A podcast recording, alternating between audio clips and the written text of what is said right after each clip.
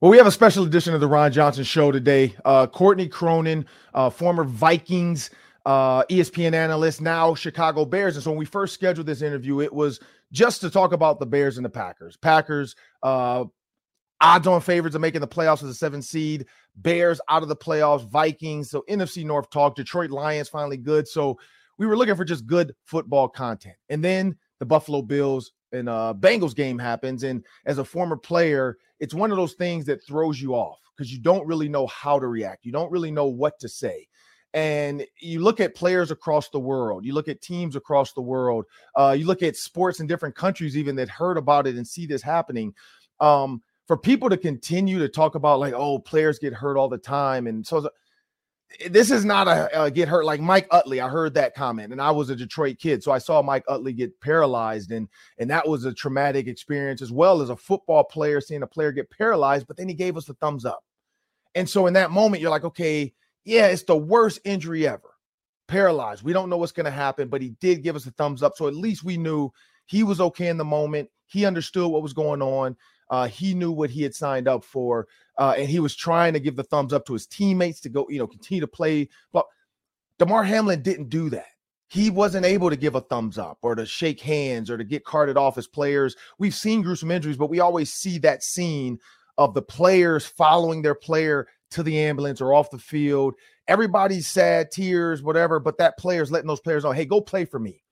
Damar Hamlin wasn't able to do that because he was lifeless. And so when you see guys like Ryan Clark, when you see guys like Shannon Sharpe get pissed off about tweets, it's a reason for it.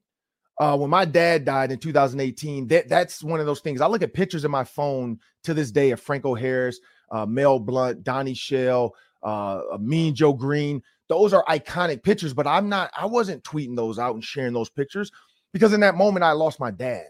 And I think when God created us to be brothers and sisters, if everybody had taken that time, that same amount of time to say, This is my dad, this is my brother, this is my nephew, whatever, I don't think we would have been so worried about the sports world and what was next for the NFL and what about this game. Oh, are they going to end up in a tie? Who cares?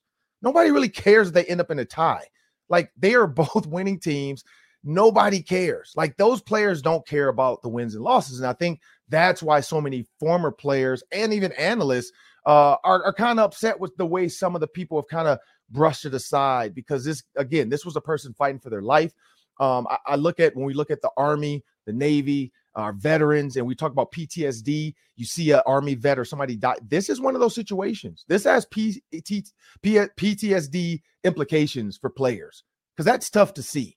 That's a it's a freak accident, and so that's why we have to pray for Tee Higgins and Damar Hamlin. But as I bring Courtney Cronin in the show, uh, ESPN analyst, she covers the Bears.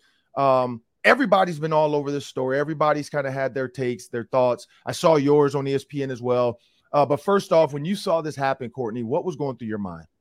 You're terrified for the young man because we don't see stuff like this happen. And it's not to normalize head injuries or gruesome bone breaks and ACLs. Like all that stuff's terrible, Ron. And you and you know that like players, it takes a long time to recover. There's a mental strain. There's the trauma that comes with getting injured in the first place. But we're not prepared for sudden cardiac arrest to happen mm-hmm. on the field. So when you see the urgency in which the first responders are operating with, you know that it's really serious. And then, of course, the wall that players form, kind of like linking arms and giving privacy to what was happening on the field. And we know from reports that he was administered CPR for several minutes you're you, you just think the worst. And because we have not seen something like this i know that you know there was a situation between the lions and the bears back in 1971 when the lions wide receiver died like we think he died on the field. It might have been in the ambulance but they continued that game on. Mm-hmm. it's a completely different era of the nfl not that that's acceptable at all but my first thought watching this is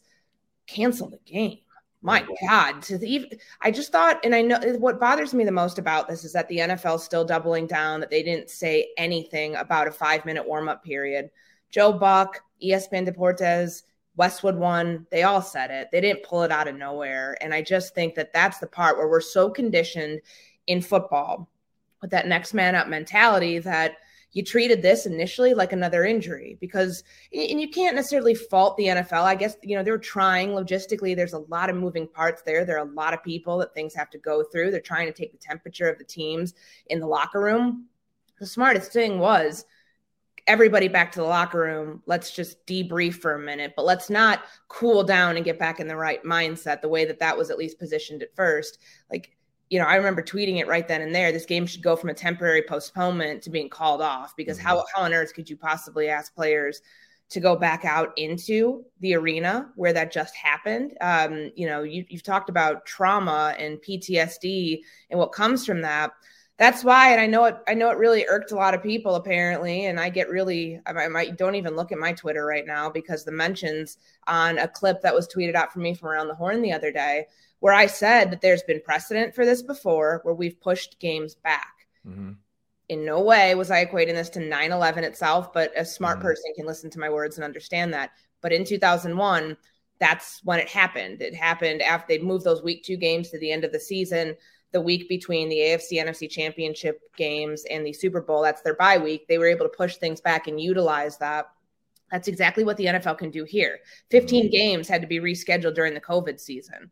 And there's so, so, like anytime the NFL wants to say, or at least put off the notion that no, we must get these games played, they can move some things around. And that's all I was saying as far as week 18, because I was in, you know, I was covering the Bears yesterday and in talking with a couple players that we had available because they they did a walkthrough. We didn't have open locker room yet. The emotion on these guys that are they're just wearing it because you may you didn't need to know Damar Hamlin to feel something mm-hmm. about what happened to your teammate or you know a brother in arms whether he's your teammate or not and i think that's the thing that the casual fan needs to make sure that they realize here yes you you make a lot of money playing football most times I think that's still that's another notion that drives me nuts. People, uh, what I've seen, like, oh, they're a bunch of millionaires. We're not canceling work if my family member dies or if somebody that I know has has cardiac arrest. Right. Violent sport. Yes. Do they know what they sign up for? 100. percent do they expect to go out there and have sudden cardiac arrest or some freak sort of accident like that happen that shakes everybody to their core? No. Mm. So I thought, honestly, of all people, Aaron Rodgers is the one who said it best when he was on Pat McAfee's show the other day. Why can't we all just take a beat for a minute and step back from this instead of rushing right into week 18 prep? That's what I was getting at because I think there is the need to process and reflect. And if you don't do that, if you are still thinking about this when it's front of mind and it's not processed and sorted out, you're going to not be playing in the right frame of mind, which leads you, which, you know, opens up the risk to even further injury. If you're playing football in a timid mindset, or if you're not fully locked in, you might not remember your fundamentals and your technique when you're trying to make a tackle and you mm. might be playing too high or leading with leading with your head like all things that could happen that could lead to more injuries because I'm sorry like what we saw the other day is trauma. Like that's mm-hmm. what it is. I don't understand why it's so hard for so many people to see it as that and see players as human beings and realize, hey, guys might need a minute from this. But you know, as we know right now, the NFL schedule is moving on for week 18. That's, you know, I, I would imagine the NFL is really taking the lead here from Buffalo and Cincinnati on how they're going to process this thing through because well, that game, the game that, you know, we were all so excited about on Monday Night Football because it had so many playoff implications, that's kind of hanging in the balance. The NFL is telling everybody go ahead and focus on week 18. And for the Bills, that's getting ready for the Patriots. And the Bengals have the Ravens. I just, how do you expect these guys? I, I, I still don't understand it, and maybe maybe maybe everybody's just so much more, so much more tougher than me. I don't know, Ron, because mm-hmm. it's just I don't understand how you can ask players across the league after what happened to go back out there in week 18. I stand by what I said on that. And I just don't think there's any harm in taking a minute to process something that we've never seen before and going ahead and, and picking things back up the following week once we've had some time to digest it. No, you're you're dead on. And so no, nobody is tougher than you. Uh I even as I thought about it, and you may you may you mentioned the Detroit Lions. Um, you know, my dad was unconscious, and I didn't know this. So this happened in like 1981, maybe. I don't know. I'd have to ask my mom the exact year because I was born in 80. So I literally uh, only remember being in the locker room by the time I was probably six or five, I think. And that's also because I saw pictures of sitting on uh, uh, Mr. Rooney's lap. So the original Art Rooney, I've sat on his lap. uh, in the in the locker room. I think I don't know if the owners just happened to be in the locker room. It was a it was a celebration type of deal for the Steelers. Um, but that's all I really remember. And so my mom, you know, we did a story for the Players Tribune about my dad, and as my mom's even going through the story about his concussions and you know and some of the mental issues he had, um, she talked about a game where he got taken off the field unconscious. Mm-hmm. Didn't wake up for a day or so later. Uh, was in a coma from a concussion from a big hit and uh, they said it sounded not. And, and, some people sent me articles said he sounded like a car crash, blah blah, in the stadium, and he loved to hit, like that was his thing. And so even that, the Steelers played that game. He was taken off unconscious.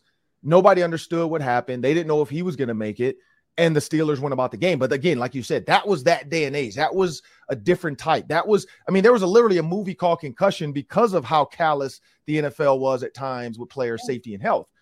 And so I, I totally agree with you. Um, I even I, I grew up Bart Scott, love him to death, ESPN analyst. I grew up with him. We played little league football together. And so with Bart Scott, guy I love, I, I, heard him make a comment even about Tee Higgins. And this is what people have to understand about Bart. Bart's been this way since we were kids. I've known Bart since we were eight. Uh, played little league football together, ended up playing for the Ravens together. Uh, Bart Scott says something sometimes and he doesn't always think it completely through. Um, he always tries to lighten the mood sometimes, even. And, and, and Bart hates the Bengals. We know that. And so we've seen Bengals comments that he's made, and people were upset about what he said about Joe Burrow last year.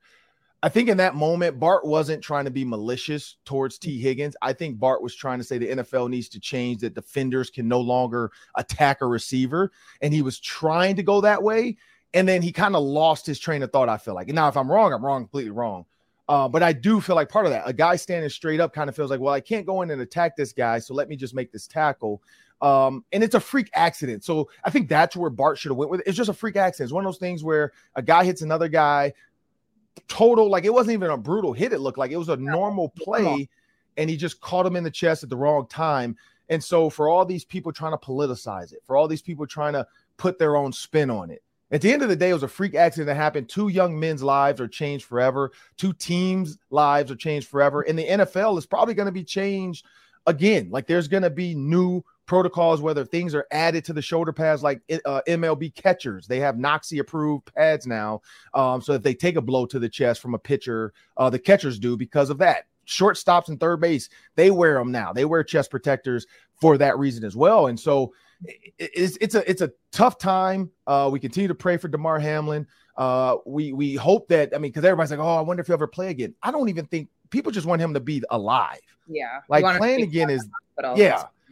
And and here's where I go with this, Courtney. They just had a CBA agreement, and now you hear players like Donté Stallworth. You see Robert Smith, former Viking, talking about this. Um, the NFL's vested program. So you have to play three years and four games to be considered vested into the NFL, pension, uh, all the stuff to get the five years after you're done playing. And then there's like, oh, there's disability, and we'll pay you two, uh, what is like twenty two thousand dollars a month, but now it's gotten lowered. But when you think about that, I know players. I'm not going to say names because they still are going through this process in court. But I know players personally that fly out to California, that do the head scans, that do the bar, body and arm scans, and they continuously get denied disability because they're like, oh, well, this wasn't really caused from football. Or what how do we not know this was your high school team that did this to you? How do we not know your college didn't do this to you? How can you say this is us? And the the NFL continues to delay, they deny, and then I think honestly they just hope players go away. Like my dad had a case and we know he like when his brain was opened up and we got the results back, it, he had grade three CTE. And the NFL is saying, like, oh, we don't know where that came from. Well, of course, after that, now they're reaching back out to us and, oh, we're going to reopen this case. But players shouldn't have to die for their cases to be reopened. And that's why I think some players are like, oh, well, the NFL is doing the best they can to help us out. And then other players are like pissed off because they see the real. And I see the real. And mm-hmm. I don't go on on a soapbox every day and say what the NFL has done to my dad or what I'm dealing with daily, weekly, what my sister has to deal with.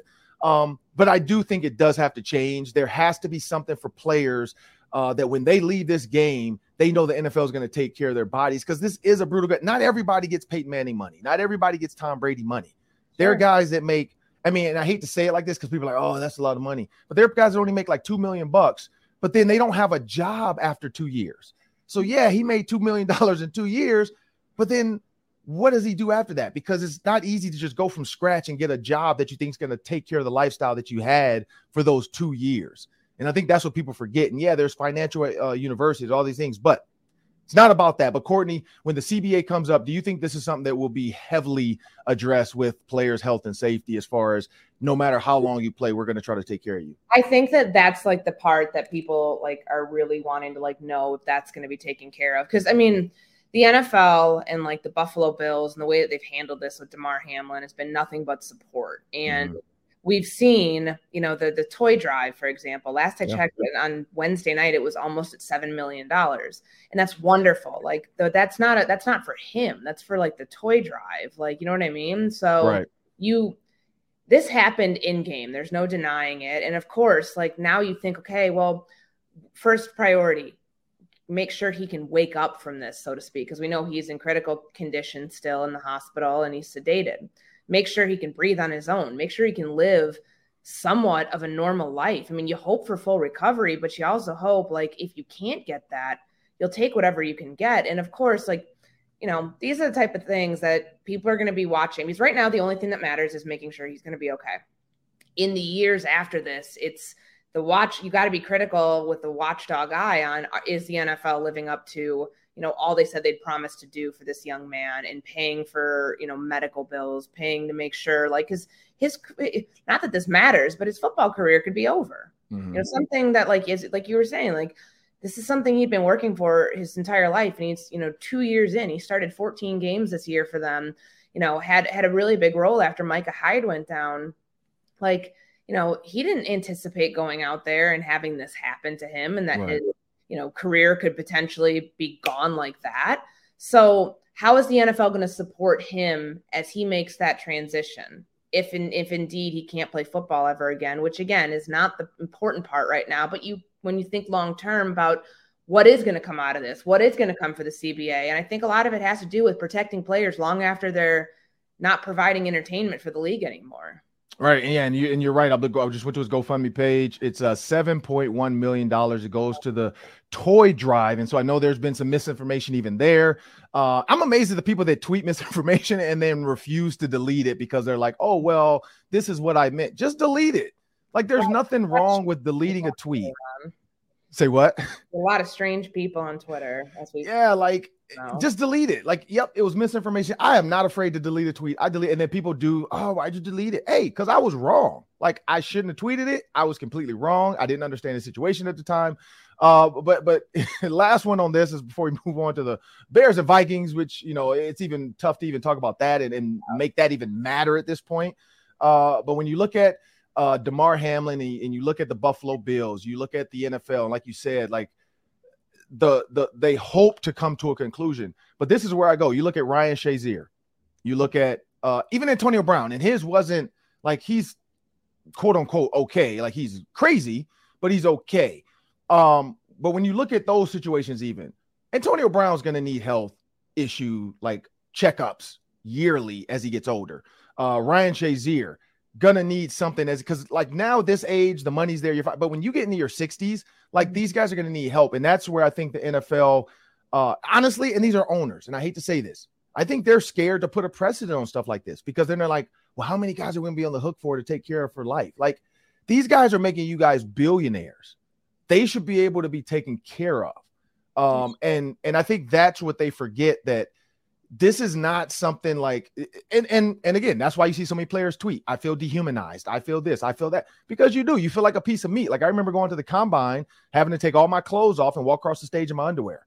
And you know and then i see somebody uh tweet hey this is uh some some some slave trade thing. And then you see a guy and i'm not going to use names uh but former minnesota viking that tweets like oh oh so this is slaves now. I guess you know whatever like slaves get to play on sundays. It's like whoa what? Like like, stop trying to like defend the NFL and sometimes just understand how some guys feel. And I think that's the problem is so many people are so quick to defend and so many are so quick to attack, and we never listen. If people would listen, they would have understood why so many people were mad about the tweets from Damar or about Damar Hamlin in the situation. Um, but we'll move on. Courtney, um, you do a great job, by the way. I'm, I'm super proud of you. I, I, I get to tell people I used to work with her. Uh, I sit down at a desk with her Uh, we had inside jokes when we didn't get to finish our segments, like the best ever. Um, so now that you are covering the Bears, and I saw you you tweet this too. The Vikings are possibly going to win 13 games this season, and you now moved on to the Bears. Do you have a little bit of buyer's remorse when you look at like what the Vikings are going through and what the Bears are going through this season? Not at all. I'm in okay. Chicago, Ron. Like, no, like with all due respect, I love Minnesota. Yeah. I, do, I think about it all the time. It's an awesome place. I'm in the number three market in the country. I'm good. I'm good. and um, I'm home. Like that's the reason that like I took this job. I'm home. Like my family's here, and I don't have to get in a car and drive six hours to go see my parents. True. And my parents are up there in age too. And you know I've been in a career path. I've been on a career path for the last, you know, 10, 12 years where you've been trying to get to one destination and be able to put roots down. So mm-hmm. for me, that's the motivation behind that was the motivation for me in in getting here to begin with. But no, I mean, it, I think it's awesome to get to see what's going on in Minnesota this year after, you know, I covered like the begin the the end, like, mm-hmm. you know, 5 years of Mike Zimmer and that franchise and knowing that it couldn't continue where it was going like you know to see what they've been able to do to see that their plan um, to go out go about this with the competitive rebuild mindset that Kwesi Adofo-Mensah mentioned back in was it like March. Mm-hmm. Um, it, it's cool to see it work out, but in in no way, shape, or form am I thinking, man, I should have stayed on the beat. I mean, like as a journalist, you don't think about things like that. Like, is it right. cool to cover Super Bowls? Is it cool to cover playoff games? Yeah, I've done both. Mm-hmm. So I'm not, I'm not like, I'm not pressed about that at all. But I still, I, I, think it's really neat when I get to talk about the Vikings on a national stage now. I mean, I've done it a lot on Around the Horn. I did it last week on First yeah. Take. I mean, that's cool to me because, you know, when you have a team that you had ties to and that you covered uh, for so many years, to get to talk about that expertise, like you know, on a national stage, is something that I didn't get to do before. So that's cool. Yeah, so I have to make sure too because I know I'm doing something with Spice this summer out at his house, so I have to make sure we uh, either meet up or get you out there with Lauren Screeden or something. Sure. I'll hang out or something. But so so Courtney, looking at the Bears as a team facing the Vikings, looks like you know they're going to start. Not looks like they're going to start Nathan Peterman. Uh, they have a lot of guys. Sounds like they're not going to play now. Uh, do you think that not to say they're tanking, but do you think that because they know they're out of the playoffs, players' health and safety, let's get to the off season, uh, do you even think that they're truly? I mean, because we know what Nathan Peterman is. He can make some throws here and there. He can win some games if he needs to. Uh, but do you feel like this is going to be one of the ugliest games when you look at the Vikings offensive line health issues? Uh, you know, making sure Kirk Cousins doesn't get hurt, heading to, or make sure Justin Jefferson doesn't get hurt playing the playoffs. What do you yeah. make of this game? You know, from the Bears' perspective, this is what I expected um, even though so like let's I'll give you a timeline of the field stuff so he hurts his hip mm-hmm. his right hip on on like the first it was on the first drive or either first or second drive and I see him on the sideline in the first quarter getting the Theragun. Like the trainers are like massaging and trying to like manipulate his hip a little bit, stretch him out. He was on the, the table, he had his tablet. And then he went into the medical tent before halftime. So it's like, okay, something's going on here. He played through it which was kind of questionable to begin with because the team's down by four touchdowns late mm-hmm. in the mm-hmm. fourth quarter, and the starting quarterback is still in the game. And of course, the, the coaching staff and even Fields kind of reiterated the same stuff of like, oh, it's experience, in game reps, nothing like it. Um, and after the game, Matt Eberflus said that if healthy, Justin would play.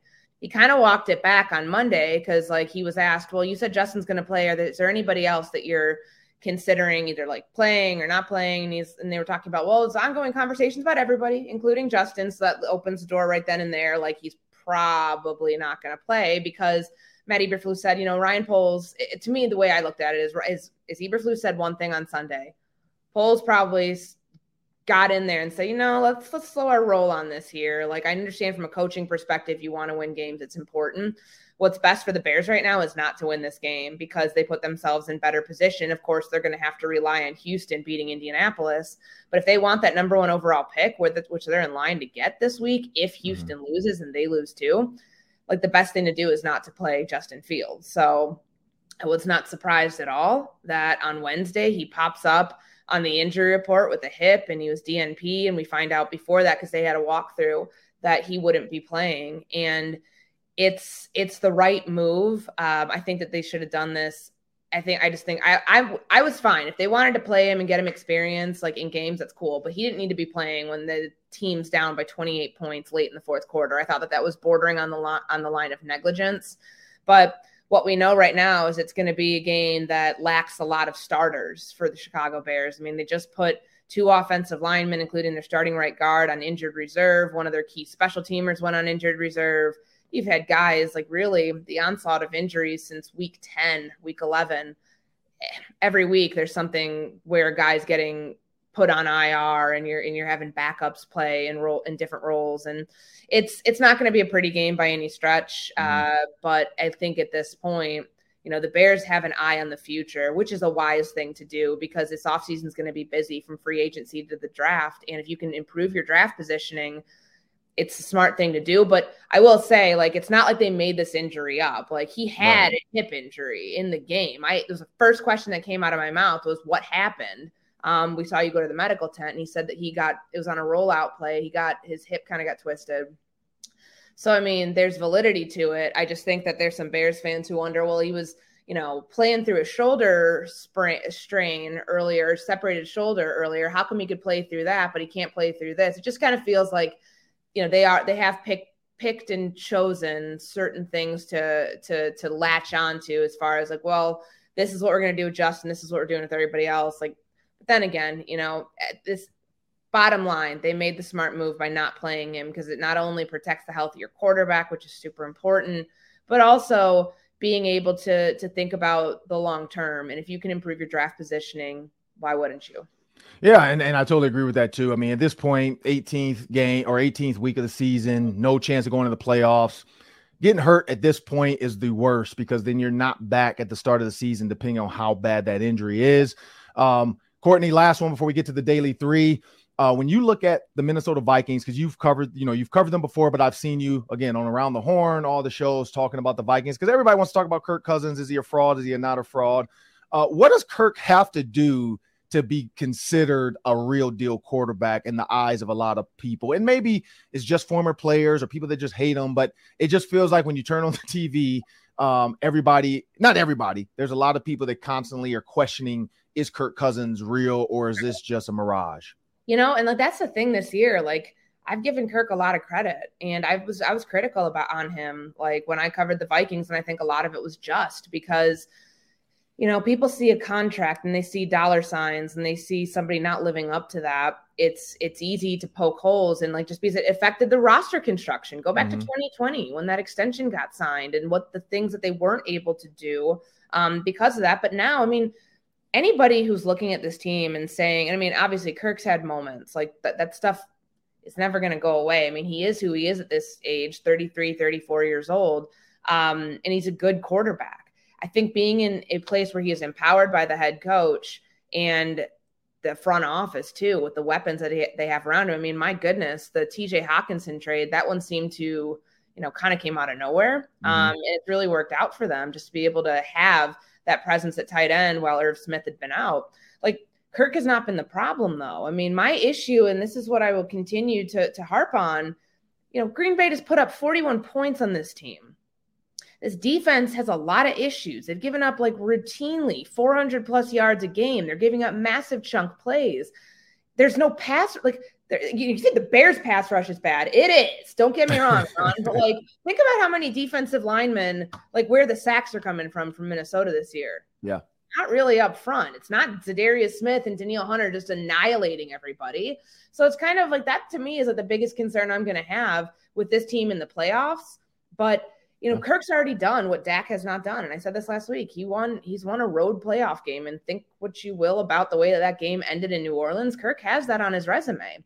I think that I just worry about the defense letting this team down because what you when you have the talent to overcome all of these deficits and win scores by one game, that by one win games by one score, that's great eventually like that's a really tall ask to get teams to do that and i just feel like they're going to meet their match in the playoffs it might not be against the giants in the first round but it would certainly be in the divisional playoffs where there's going to be a hurdle that they i don't think that they can overcome if their defense is playing the way that we've seen these last couple games Yeah, definitely agree with that. Well, that's Courtney Cronin. I'm Ron Johnson, and I want you guys to remember you can now download the Locked On Sports Minnesota app on Roku and Amazon Fire. Just go to Locked On Sports Minnesota when you search in your apps. Download it. It'll be right there on your screen. Get all the videos, all the shows, and you can actually see Courtney Cronin because everybody loves to see Courtney Cronin. So make sure you download that app. You can also go back and watch the Adam Thielen interview, the Cam Bynum interview, which Cam Bynum's interview is starting to make a lot more sense now of what he said about Harrison Smith. So make sure you go back and check that one out. Yeah, check that one out. Coming up next, we got the Daily Three. That's myself, Sam, and Courtney. It's three questions, three minutes each. Stay tuned. And really quickly before we get to Courtney and the Daily Three, I'll tell you about betonline.net that brings you today's show. Get all the lines, all the leagues, all the games. It's money lines, spreads, totals. Uh, the Vikings line just keeps going up uh, with Peterman news. Now the Vikings are favored by seven and a half in Chicago, over under 43, which is down from the previous number. Uh, check that out and plenty more at betonline.net on your mobile device as well. It's Bet Online. it's where the game starts. All right, I've got three questions, uh, three minutes. You guys can split the time. Now, yesterday I asked Ron about one change he wants to see Kevin O'Connell make in his second year as head coach. I want to ask Courtney about Matt Eberflus. What's one big adjustment you think the Bears need to make for year two to be a success?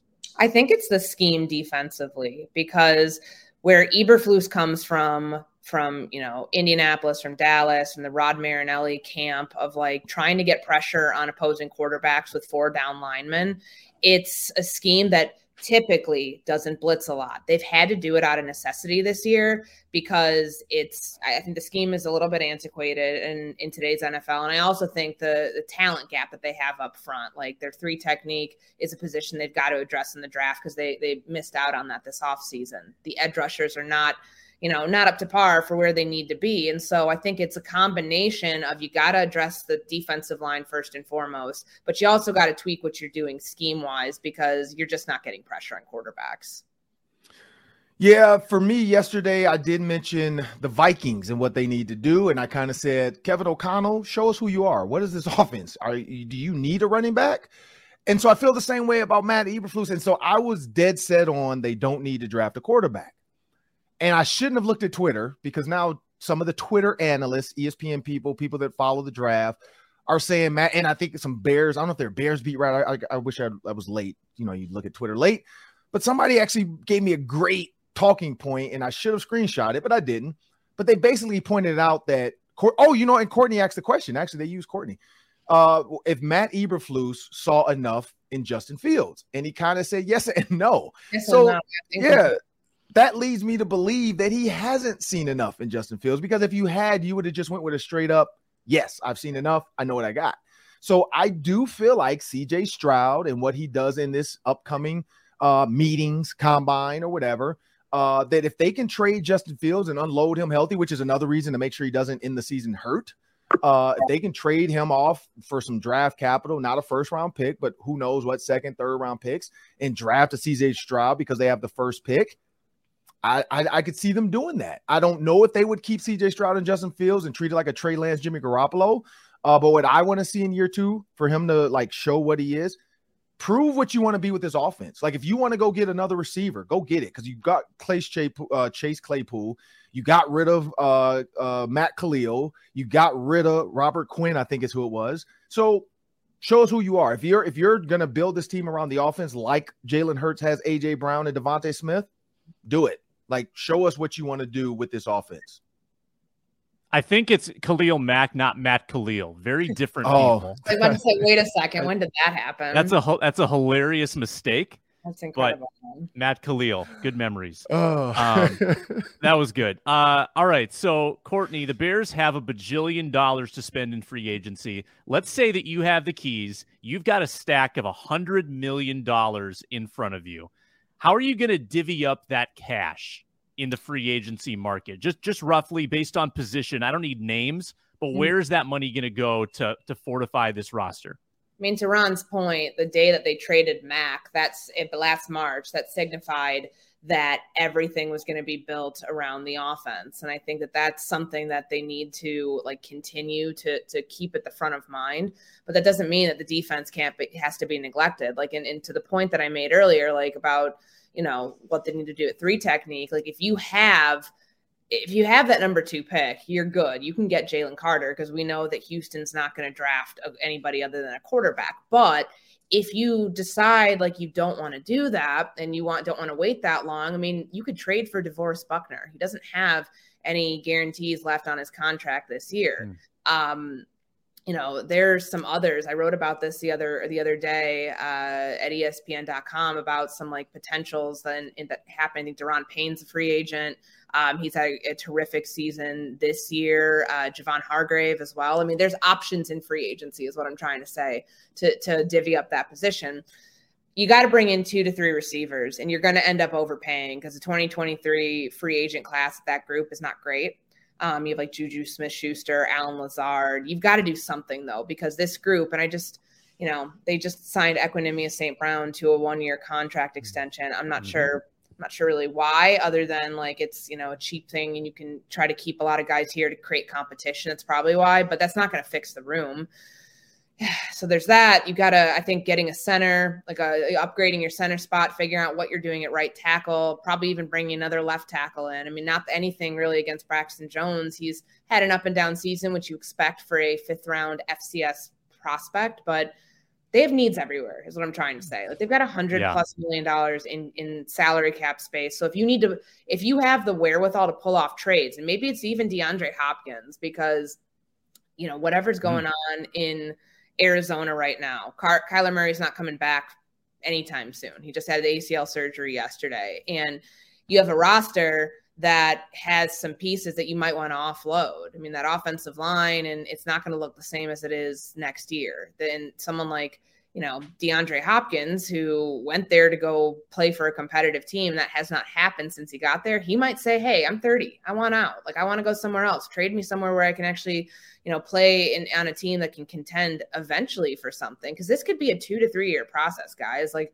anybody who thinks the Bears are a quick fix needs to take a very hard look at the roster this weekend to show you what they don't have you're going to get a front row to it.